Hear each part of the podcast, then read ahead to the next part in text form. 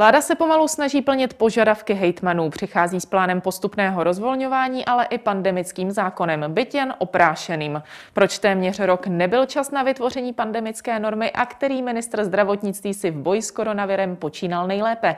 Začíná Epicentrum s Markétou Wolfovou. Vítejte.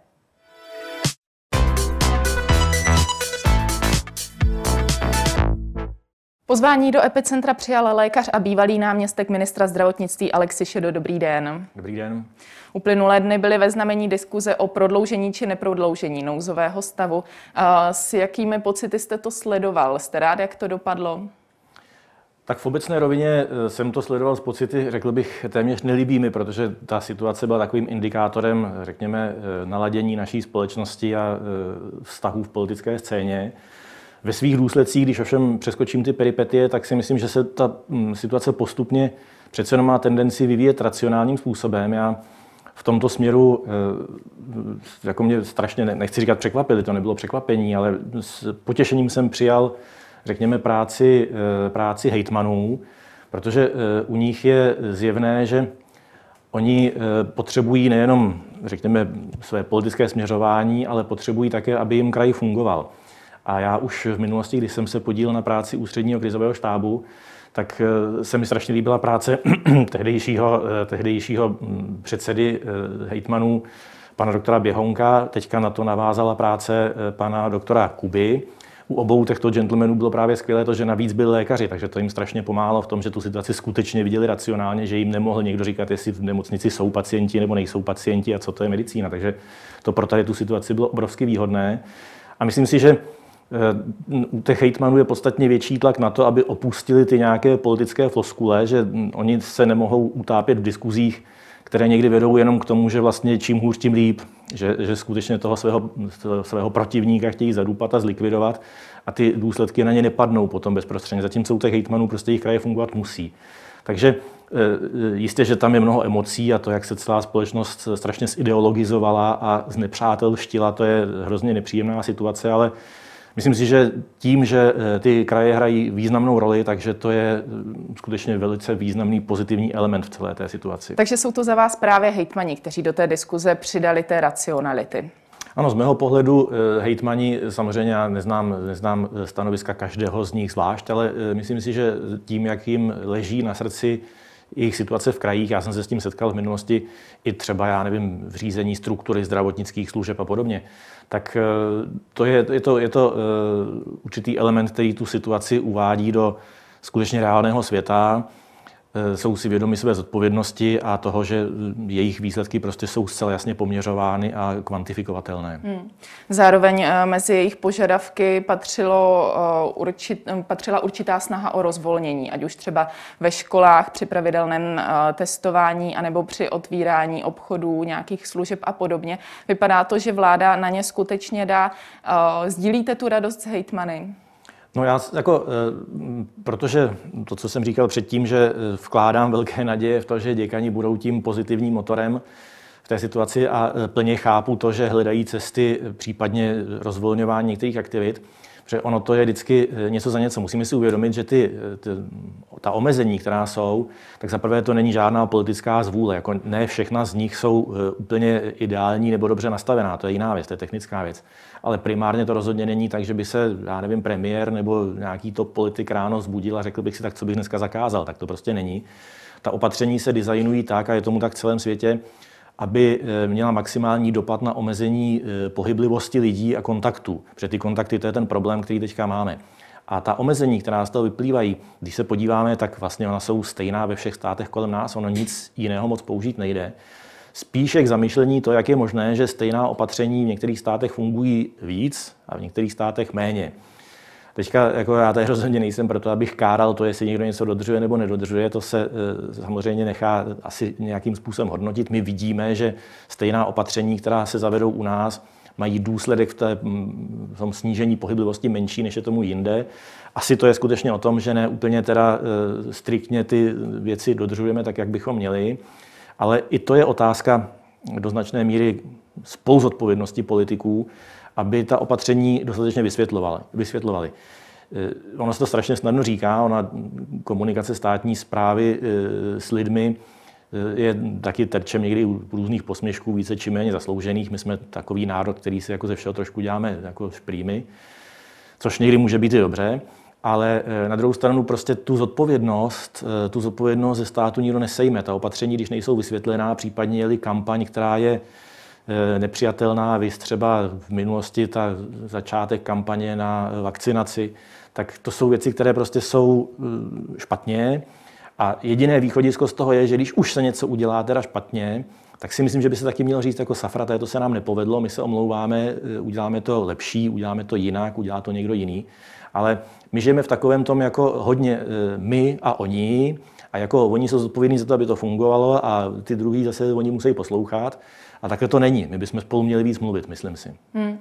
Ono právě uh, tu neúplně ideální komunikaci zmiňovala třeba středočeská hejtmanka Petra Pecková, která právě to rozdělení společnosti v tom dodržování nějakých uh, pravidel uh, vnímá jako důsledek toho, že ta komunikace ze strany třeba vlády není úplně ideální, to vysvětlování. Je to tedy za vás od ní nějaké házení zodpovědnosti na tu vládu nebo má svým způsobem pravdu? Tak uh, oni všichni mají svoji pravdu, to je taková talmudická moudrost, ale uh, já neznám přímo to prohlášení paní hejtmanky, tak se k němu nemůžu jako postavit úplně přímo. Ale myslím si, že uh, od politiků už zase hovořit o té špatné komunikaci je trošku problém, protože ona by tedy také měla komunikovat a vysvětlovat. A já nevím, jaká stanoviska teda ona hrazila. Já vím, že vyjádřila jako takové znechucení nad tím, že dostává opravdu šeredné e-maily a tak to s ní plně sdílím, že to je strašně nepříjemný, protože mě chodí taky. Mě vždycky překvapilo, že mnohem agresivnější a řekl bych takové tvrdší je příliš slušné slovo, eh, e-maily přicházely od lidí, kteří byli odpůrci jakýchkoliv opatření. Eh, já nevím, jestli, jestli sociolog by se nad tím zamyslel, jako jestli ty jednotlivé skupiny, které se nějak vyjadřují, které spolu komunikují, jestli mají i jako jakousi nějakou preformovanou tendenci jako být hrubej nebo nebejt hrubej, to bylo zajímavé.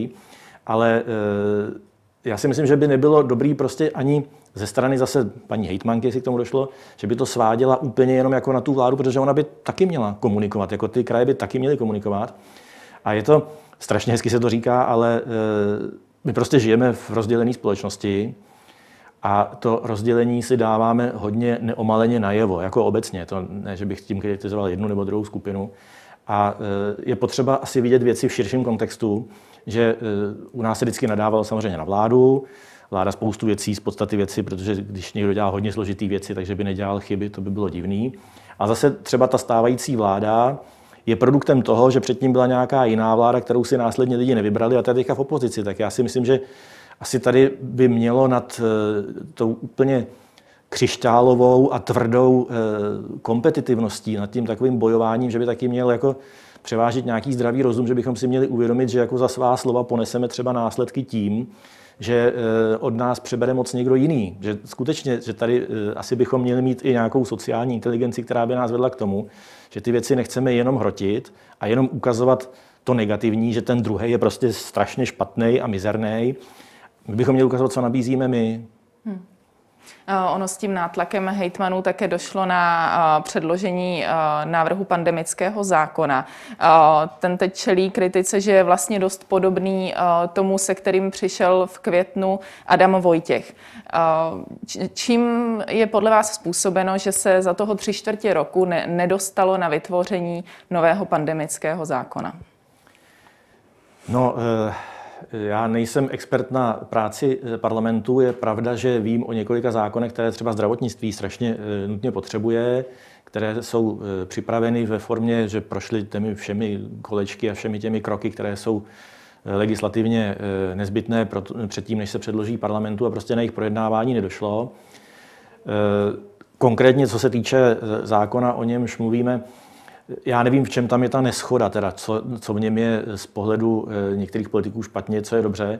Já si myslím, že skutečně tady by bylo opět na místě asi to, aby eh, si o tom tedy podiskutovali eh, dámy a pánové v parlamentu a dovedli ten zákon do nějaké podoby, která bude přijatelná, která bude přijatelná a přijatá. Je někdy taková trošku věrolmnost, když někdo říká, jako podívejte se, on se s nikým nedohodl a přitom já té dohodě nejdu naproti. Je to, je to odpovědnost a je to asi i kultura, která u nás teďka dostává trošku na frak.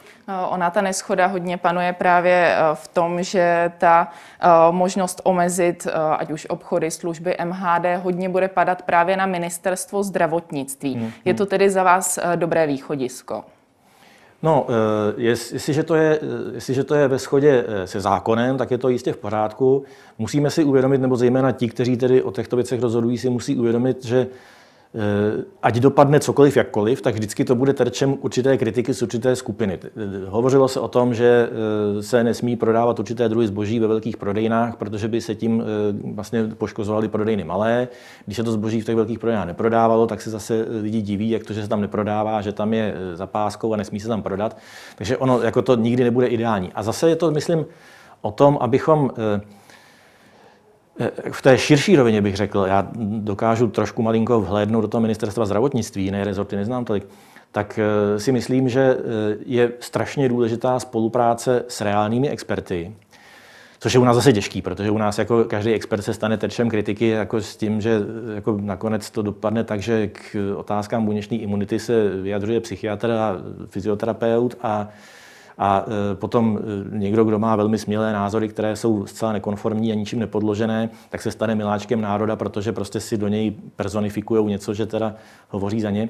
Ale já si myslím, že v tom e, ministerstvo zdravotnictví má určitý dluh, protože Ono má řadu expertních skupin a má řadu potom pracovních skupin, které se týkají necovidových tématik, které jako nejenom těch epidemiologických.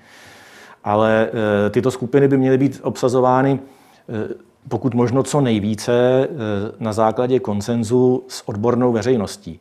Je škoda, když pak se někdy se stává, že jsou obsazovány spíš tak, jako aby prostě nedošlo k nějakému konfliktu, aby ta skupina jako fungovala tak, jak to ministerstvo očekává. V tom spatřují určitý rizika.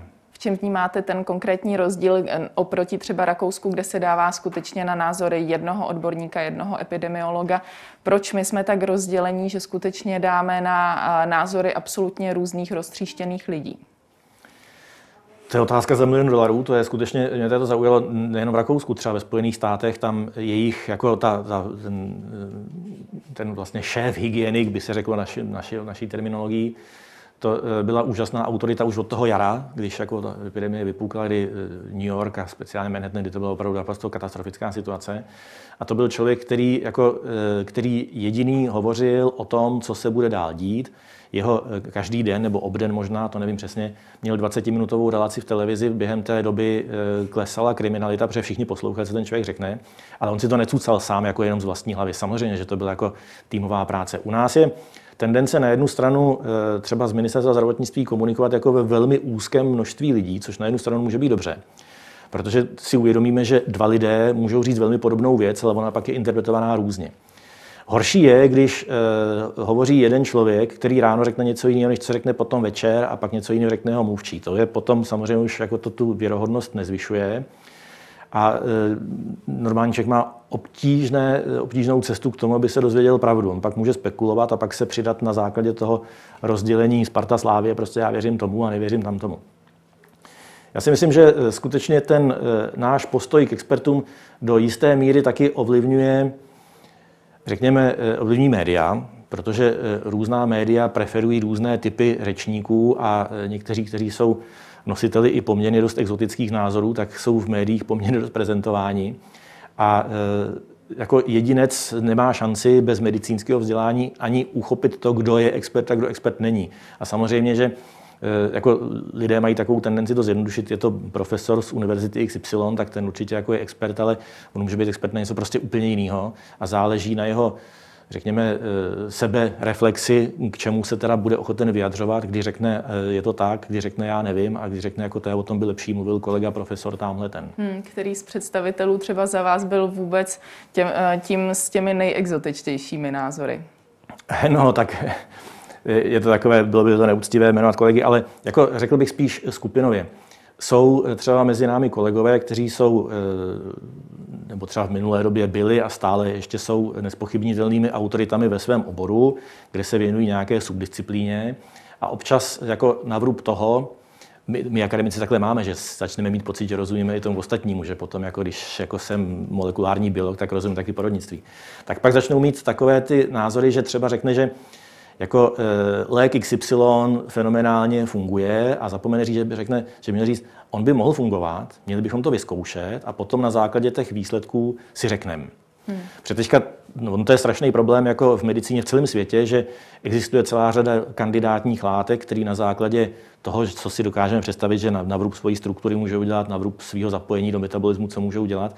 Ale jako jestli to pravda je, to se musí nejdřív prokázat. Takže takovýhle, takovýhle e, přesvědčení jako je potřeba doložit. Potom je taková ta plejáda názorů, jako že ten virus jak byl uměle stvořený a že teďka to je jiný virus, než to byl předtím a kde si si jako viry mutují, ale to neznamená, že ten virus je jiný. A e, taky to jsou věci, které nejsou založené na tom, že ten člověk by to prokázal. Tvrdí svůj názor, je to e, v případě, že to není podloženo daty, tak to není ani názor, tak je to jenom dojem, tak je to hypotéza, ale e, solidní věda, a my dneska používáme medicínu založenou na důkazech, solidní věda to musí doložit a pak můžeme říct, lék XY opravdu podporuje buněčnou imunitu v případě toho a toho onemocnění, protože jak ještě různých nemocí to může být různě. Takže já si myslím, že někteří, někteří kolegové mají menší tu úroveň sebekritiky, a e, jsou k tomu charismatickými řečníky, tak jsou, tak jsou v médiích oblíbeni a, a svá tvrzení mohou dále šířit. Hmm. Celkově e, na náladě e, během pandemie určitě nepřidává to, že tady máme nějaká omezení a přitom čísla v poslední době příliš neklesají. Je otázka, nakolik je to o dodržování nebo nedodržování těch pravidel. E, vy byste řekl, že jsme v jaké fázi té epidemie v tuhle chvíli? No, my jsme ve fázi, kdy bohužel ta čísla se spíš zhoršují. Máme, e, jistě v těch statistikách můžeme počítat i s tím, že e, postupem času, když velká část populace se setká s tím onemocněním a když, by, když to všechno dobře dopadne, velká část byla očkována, tak by se ta situace vylepšovat měla.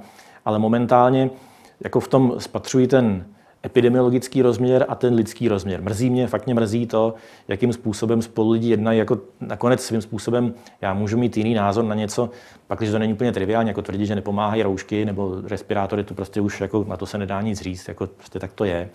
Já jsem kdysi řekl, že jedna a jedna jsou dvě a poučil mě kolega matematik, že existuje odvětví matematiky, kde jedna a jedna může být nula, ale nemůže to být jiná hodnota, takže ani to není náhodné. Takže člověk by se měl zaštiťovat, eh, zaštiťovat svou vlastní vědou, kde je doma. Ale eh, já si myslím, že když třeba se porovnáme se státy kolem, tak jasně vidíme, že ten náš vývoj prostě není dobrý. Je třeba se zamýšlet, eh, Jistě, kdo za to může, to jako v tom smyslu je důležité, abychom příště si vybrali lépe, nebo abychom jako pracovali s lepšími lidmi, abychom, eh, jako, abychom si dokázali vybrat ty, kterým věříme.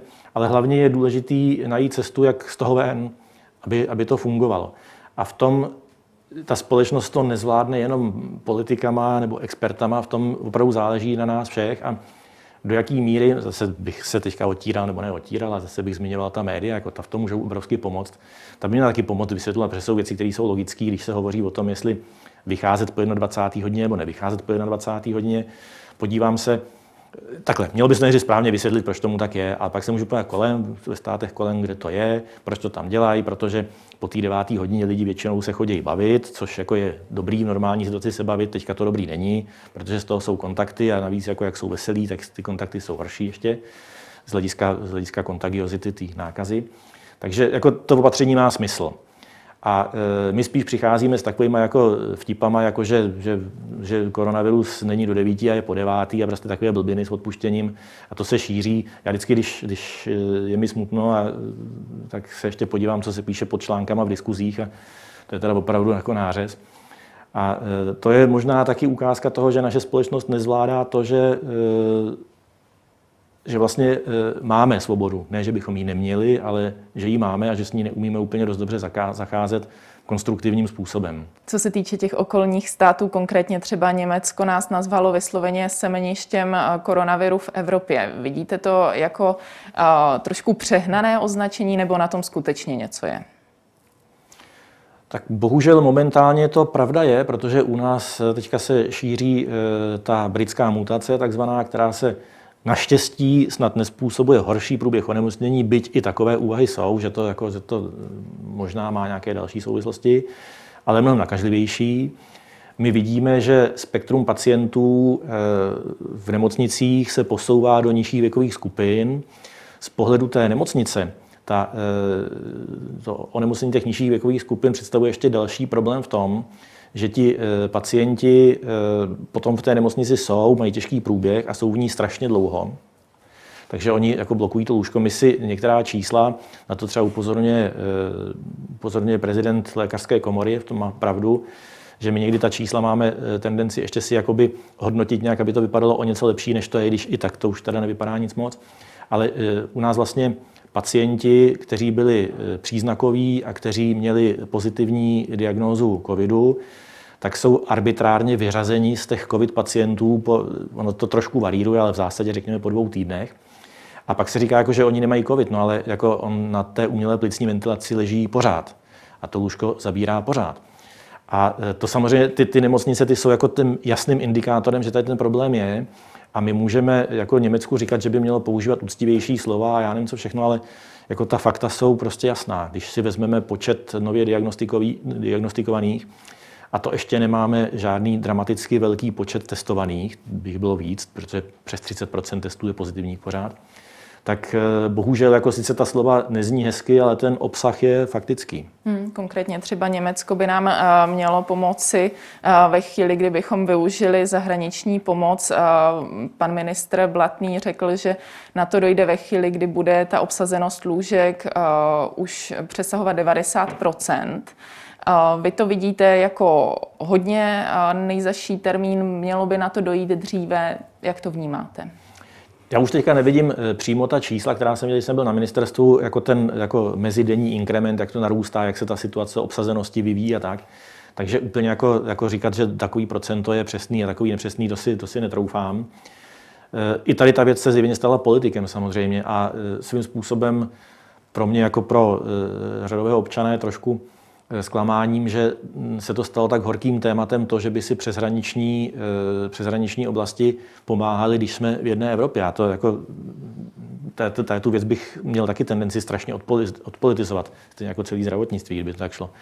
Takže eh, já si myslím, že jako tady vydat eh, jako nějaký arbitrární číslo, 10% v celé republice je problém, protože někde v republice to může být taková, takový problém, že vozíme pacienty z Chebu na Vysočinu a jinde v republice ta situace může být relativně dobrá, takže ono jde spíš o lokální situaci. A v tom zase bych třeba hodně dal na ty hejtmany. Teda to si hmm. myslím, že jako ten hejtman velmi dobře ví, jak mu tam to zdravotnictví funguje a jak už jsem tady jsem se neudržel, teda mluvil jsem pozitivně o těch hejtmanech, kteří jsou navíc ještě lékaři, tak to je v té, v té situaci požehnání. Hmm, takže by mělo být asi zásadnější slovo třeba právě té chebské nemocnice, která říká v tuhle chvíli nezvládáme, Německo nabízí pomoc. Máme, tak, tak jak máme ústřední krizový štáb, který jako, já jsem ho už jako taky několikrát chválil, protože tam ty jednotlivé složky, které jsou reprezentované, tak skutečně jako mě to nadchlo tím, že jsem tam viděl opravdu velkou profesionalitu, velkou schopnost eh, strukturálního eh, řešení těch problémů. Fakt to byla jako velmi dobrá zkušenost a vážím si to, že jsem se díky tomu setkal s řadou lidí, s kterými jsem od té doby zůstal v kontaktu. A e, proto si myslím, že e, ten ústřední krizový štáb on komunikuje s krizovými štáby na úrovni krajů a ten krizový štáb na úrovni kraje, ten skutečně by měl se svým hejtmanem mít e, velmi silné slovo v tom, co teda se tam v tom kraji bude dít. Hmm. A ne, že mu to někdo zakáže z centra. Já nevím, jestli to někdo zakazuje, to nechci být nespravedlivý, ale jako rozhodně si myslím, že ten hlas toho hejtmana by měl být brát, brán velmi, velmi vážně. Hmm. Co se týká toho zvládání pandemie z hlediska zdravotnického systému, určitě by v tom mělo velmi pomoct e, očkování právě zdravotníků. Nakolik třeba vidíte ten posun v tom, že e, to očkování zapříčinilo, že nejsou tolik nemocní postižení covidem a podobně? To je věc, která zase ukazuje velmi pozitivně ten samotný princip toho očkování. Mimochodem, veme si, že to je naprosto světově celoplanetárně unikátní situace, že vlastně po roce máme k dispozici vakcínu. Ono to taky mimochodem ukazuje význam základního výzkumu, který je v biomedicíně strašně důležitá věc.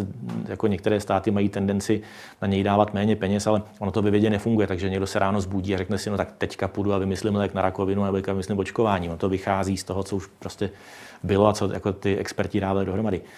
Ale zpátky k tomu, já myslím, že třeba jsou velice, eh, velice ilustrativní čísla z Izraele, kde ukazují snížení eh, výskytu onemocnění ve vyšších věkových skupinách, eh, ukazují jasně snížení těžkých průběhů, ukazují jasně eh, právě tu ochranu těch složek, které jsou jako v přímém kontaktu. Takže, že to funguje, je jasná věc.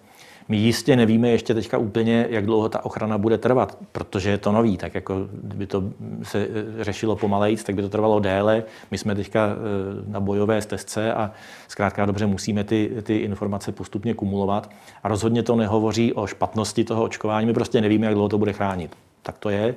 Ale to se dozvíme, to se dozvíme. A eh, v obecné rovině to, to očkování samozřejmě je strašně silnou nadějí a my vidíme naštěstí i v tom, že, že vlastně lidi jsou samozřejmě do značné míry, někdy více, někdy méně, racionální v tom, že zpočátku, než očkování vůbec začalo, jak se o tom začalo mluvit v konkrétnějších rysech vlastně v prosinci minulého roku, tak ta vůle očkovat se byla velmi nízká. Právě proto stát řešil to, jako eh, koho všeho požádá, aby se nechalo očkovat, aby lidi viděli, že prostě, že, to, že nedostávají čipy a že prostě ty blbiny nejsou pravda. A postupem času ta, eh, ta ochota nechat se očkovat narůstá. Což beru jako plus, protože na jednu stranu bych to bral, že to je samozřejmý, ale eh, přesto je to plus, protože já to nechci úplně zlehčovat, chápu samozřejmě obavy lidí, že tak jak se obávají toho, že když si vezmou lék XY a musí k tomu příbalový leták a přečtou si, co všechno budou mít a že budou mít zároveň průměr, zároveň zácpu, tak prostě někoho to vyleká. U toho očkování samozřejmě mohou být vedlejší účinky jako jaký, jakýkoliv jiný intervence, ale my musíme vidět, jako jestli ty rizika jsou větší než to prodělání té nemoci, nebo menší. A tam není co řešit. Hmm, ochota očkovat se sice stoupá, na druhou stranu úplně mnohdy není, kde, čím se očkovat. Třeba když přišla informace na podzim, že bude tady ta vakcína právě někdy po novém roce, vypadalo to hodně nadějně, že to asi půjde rychleji. Vy jste sdílel tady to nadšení, nebo jste tušil, že to asi nepůjde tak snadno, jak to zpočátku vypadalo? Tak popravdě řečeno, jsem byl tak někde mezi, jako já jsem sdílel to nadšení, jsem říkal, to bude bezva a viděl jsem, že, eh, nebo domníval jsem se, že hlavní problém bude v té logistice. Teďka ta logistika toho očkování u nás je centrem jako různých diskuzí a spoustu protichůdných nápadů a bohužel teda to, ta logistika není tak eh, jasně nastavená, jak by se dalo očekávat. Já nevím, nechci zabíhat do detailů, ale eh, role obvodních lékařů, ambulantních specialistů a je spousta z profesních skupin medicíny, kteří chtějí pomoct a pak se řeší zase, jako jestli budou velký očkovací centra nebo nebudou a když budou, tak kdo to tam bude. Ta, ta, pořád ta situace je taková trochu rozkolísaná. A e, myslím si, že by si zasloužila jasnější vedení a jasnější prezentaci, ale e, vlastně ono totiž zpočátku, kdybych ještě zaběhl do toho prosince, ono nebylo jasné, která z těch vakcín jako první bude schválená v Evropě, která z nich se bude používat. A není to tak úplně jedno, protože na jednu stranu pacient e, neposoudí, která pro něj je lepší, ono se to vlastně ani moc učit nedá, která je lepší za dané situace. Stejně tak jako pacient neposoudí, který antibiotika pro něj jsou lepší v dané situaci. Ale tenkrát byl rozdíl hlavně v tom, jestli první bude vyžadovat ten chladový řetězec, to hluboké zamrazení, anebo jestli se s ní bude moct zacházet jednodušeji. A tomu se musí přizpůsobit celá ta strategie, jestli budu mít hluboký mrazáky nebo nebudu mít hluboký mrazáky a tak. A e, čekal jsem teda, že to půjde z hlediska zásobení tou vakcíny, že to půjde lépe. Protože jsem si říkal, když to garantují jako e, Big Pharma, velký, velký e, firmy, které to produkují, tak jsem si říkal, tak jako když slíbili tolik a tolik milionů tehdy a tehdy, takže prostě tehdy a tehdy bude tolik a tolik milionů. A e, dost mě teda zaskočilo, že tomu tak není. A ne úplně tomu rozumím, protože v tom projektu očkování jsem nebyl jako úplně přímo zainkorporovaný, mě zajímal spíš ten, ten výsledek samotný, ale e, kde vlastně vznikly ty problémy na straně těch firm, to e, nevím přesně a trochu mě to znepokojuje, teda trochu mě to mrzí. Hmm. Vy jste na svém postu ministerského náměstka zažil všechny tři ministry, kteří se vystřídali po dobu pandemie. Po svém odchodu jste se netajili jistými neschodami se současným ministrem Blatným. Kdo byl za vás tedy tím, kdo měl během řešení pandemie takový, řekněme, nejlepší tah na, na branku? To je, to je opravdu rostomilý, že za pár měsíců se vystřídali tři ministři. To, je, jako to svědčí o tom, jak je ta židle horká a jak je to, jak je to těžké místo. Já jsem eh, znal eh, ministra Vojtěcha ještě předtím, než byl ministr. Měl jsem jako určitou zkušenost s tím, jakým způsobem on eh, jako nahlíží zdravotnictví a jak v něm v rámci jeho funguje. Poté, co se stal ministrem, tak já myslím, že tenkrát se to ozývalo často a teďka se to i v odborné veřejnosti ozývá stále častěji, že byl asi nejlepším polistopadovým ministrem. Ať to posoudí každý ze svého pohledu, já nechci tady dělat nějaký, nějaký zlatýho slavíka ale eh, já, když jsem ho potkal na ministerstvu, tak v té době on už byl opravdu jako eh, extrémně exploatovaný a byl vyčerpaný. bylo mě ho líto, naprosto jsem to chápal, protože mm, on byl v té situaci vlastně, když ta situace byla úplně nová. A ono zase jedna věc je, když e, krizi řešíte už na základě nějakých předchozích vzorců, anebo když to prostě začíná, nikdo neví, co bude. Takže jako k tomu, že, byl, že z toho byl hodně vyčerpaný a že teda prostě docházelo k těm neschodám mezi ním a dalšími členy vlády, to mě teda mrzelo. A, e, ale chápal jsem teda, že, to, že odešel. Potom e, profesor Primula je skutečně odborník v této oblasti a přímo v této oblasti a to ono, jako veřejnost se to mnohdy neuvědomuje, ono jako, jak jsme o tom mluvili, že odborník může být v zásadě, kde kdo si o tom něco přečet jako v novinách a na webu. On skutečně byl součástí e, světové vědy tady v oblasti vakcinologie a měl naprosto špičkové publikace, který svědčí o tom, teda, že ta jeho práce pro vědecký svět je významná. A e, ten jeho konec byl nešťastný a jeho jsem vnímal, že má obrovský potenciál e, v tom zasáhnout i na vrub, řekněme, svých osobních, osobnostních vlastností. Samozřejmě jsem taky zaznamenal, jako kvůli čemu řada lidí vůči němu má výhrady. Já do těch detailů jsem neviděl. On se strašně těžko posuzuje, co z toho pravda je, co z toho pravda není, jak to vlastně je. Ale z hlediska toho odborného, logistického a e, z hlediska úrovně autority, kterou měl na základě svojí e, skutečně předchozí anamnézy, jak v medicíně říkáme, to, co předtím jako dokázal, tak jako myslím, že měl obrovský potenciál. A e, Pan docent Blatný ten do té situace přišel už jako vlastně, když to bylo hodně rozjetý, asi nebyl úplně první volbou, tak jak to vypadalo, protože ta židle byla extrémně horká, myslím, že každý si to uvědomoval. E, on se proto rozhodl touto cestou jít. Já ho nechci nějak hodnotit, protože jsme se spolu nějak rozešli tedy, ale e, je pravda, že on neměl ani takovou tu předchozí třeba nějakou velkou manažerskou zkušenost. On byl pár měsíců náměstek v nemocnici měl třeba ve srovnání s tím profesorem Primulou nebo dalšími jako i relativně omezenou třeba pro biomedicínský obor je strašně důležitá zahraniční zkušenost, tak on několik měsíců někde byl, ale jako nebylo to nějaké dlouhodobé působení, takže myslím, že ten jeho nástup byl obtížný. Navíc já si myslím, že mu asi, že, že by ho nějak dramaticky podporovala nějaká strana v té vládě, to taky asi ne, takže tam byl trochu jakoby jistě za ano teda, ale jako vlastně jako nestraník teda. A e, když se k tomu vezme ten trochu nešťastný nástup s tím, jako podepsal, nepodepsal, tak, tak to je, e, jako tím si asi tu pozici úplně nezlepšil. A e, teďka prostě bojuje a já mu přeju, aby se mu to dařilo. No. Hmm.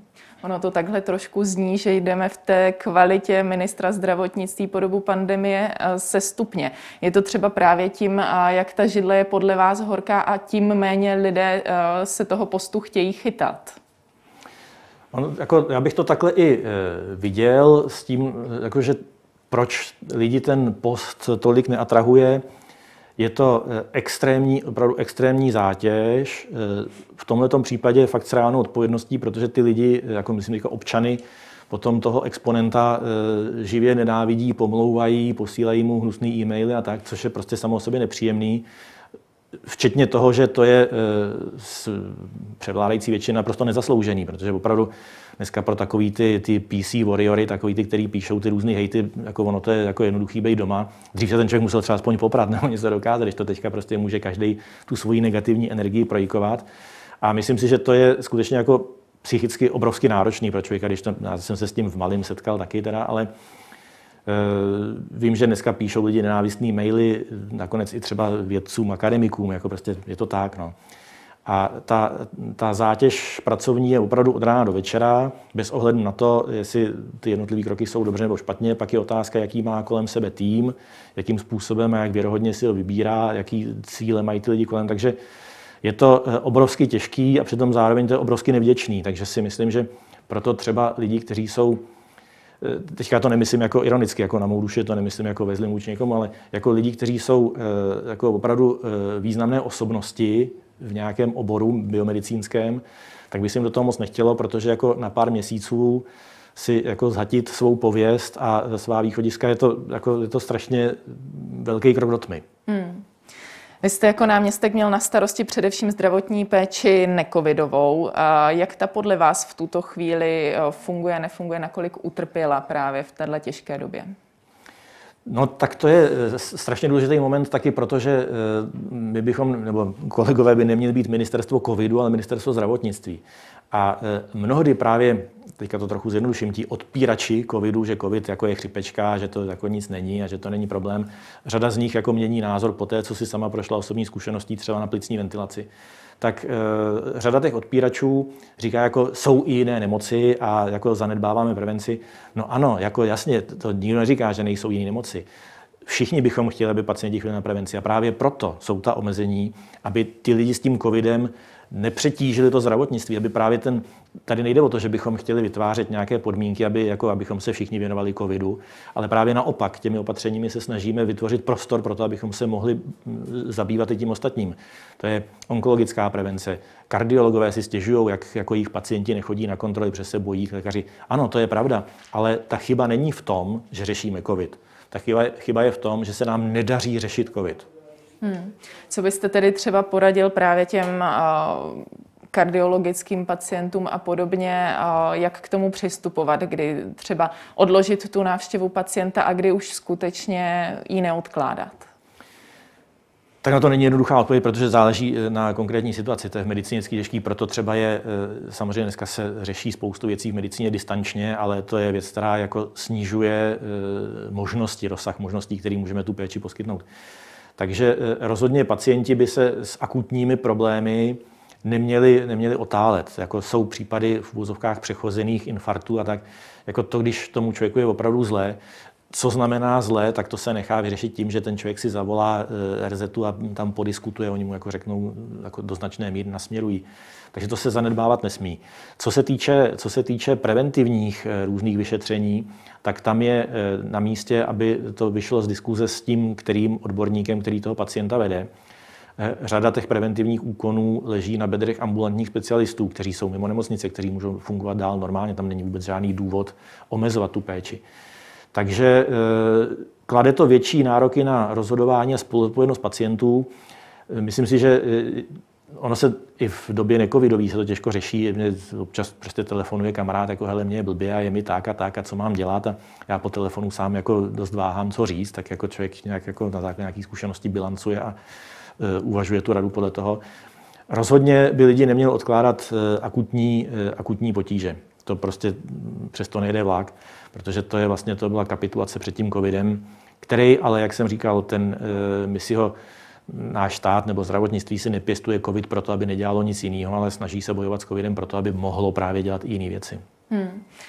Jak vidíte tu situaci do budoucna? Přibyde třeba právě kardiologických pacientů, ale i třeba pacientů s plicními potížemi, ať už půjde o nějaký následek covidu nebo právě zaspání nějaké péče?